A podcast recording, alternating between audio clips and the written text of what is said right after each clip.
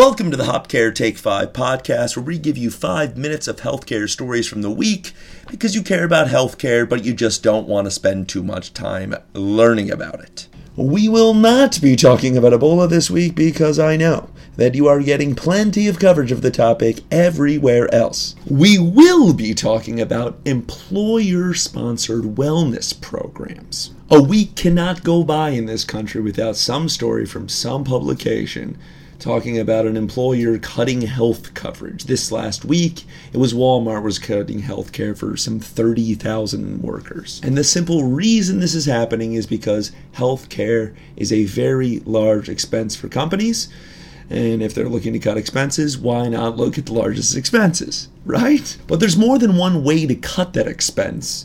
If people are healthier, less money is spent on healthcare. And remember that almost all the large companies in this country are self insured, meaning that even though you might have a card as a Walmart employee that says Humana on it, it is truly Walmart that is paying all of your claims when you go to the doctor's office, when you go to the emergency room. So, if you use healthcare less, there are less claims, and thus there are less expenses. But you cannot discriminate in the hiring process based on someone's health. That would be one way to solve this problem. We're only hiring young, fit people. If you get above 40, we're firing you. If you get above 250 pounds, we're firing you. If you use the doctor too often, we're firing you.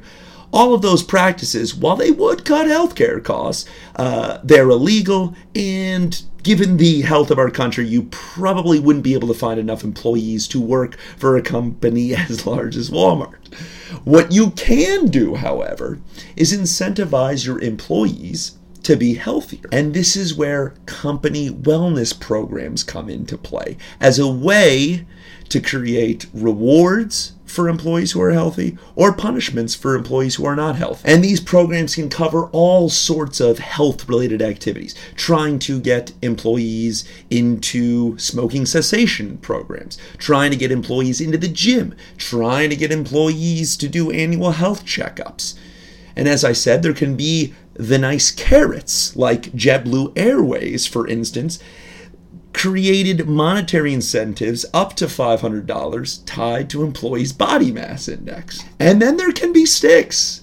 Employees of CVS Health Corporation who don't complete an annual health risk assessment may pay up to $600 more on health insurance premiums over the course of the year. And if any of this stuff sounds like it's getting frighteningly close to those illegal practices we were talking about, you are not alone. There have already been some lawsuits filed against various corporations for potential discrimination within these wellness programs that, hey, an employee didn't do this and now he's fired as a result. The thing about all of this is that these wellness programs are relatively new. There isn't that much data on it. They're continuing to evolve.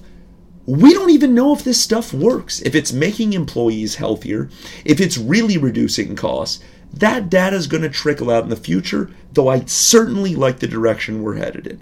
Yes, there may be some conflicts of interest and there may be some semi discriminatory acts that are happening as a result, but anything that's trying to get us healthier, for whatever the reason, it's a pretty good thing. Earlier we talked about how change happens, you vote with your dollars, and so on and so forth, and this was soda sales were declining. Yeah, calorie counts are also declining at chains across America. How about a 12% drop in the calories contained within new food items introduced in 2013 compared to 2012 in a study of 66 nationwide food chain. Also found this little nugget 36% of adults eat at a fast food restaurant each day.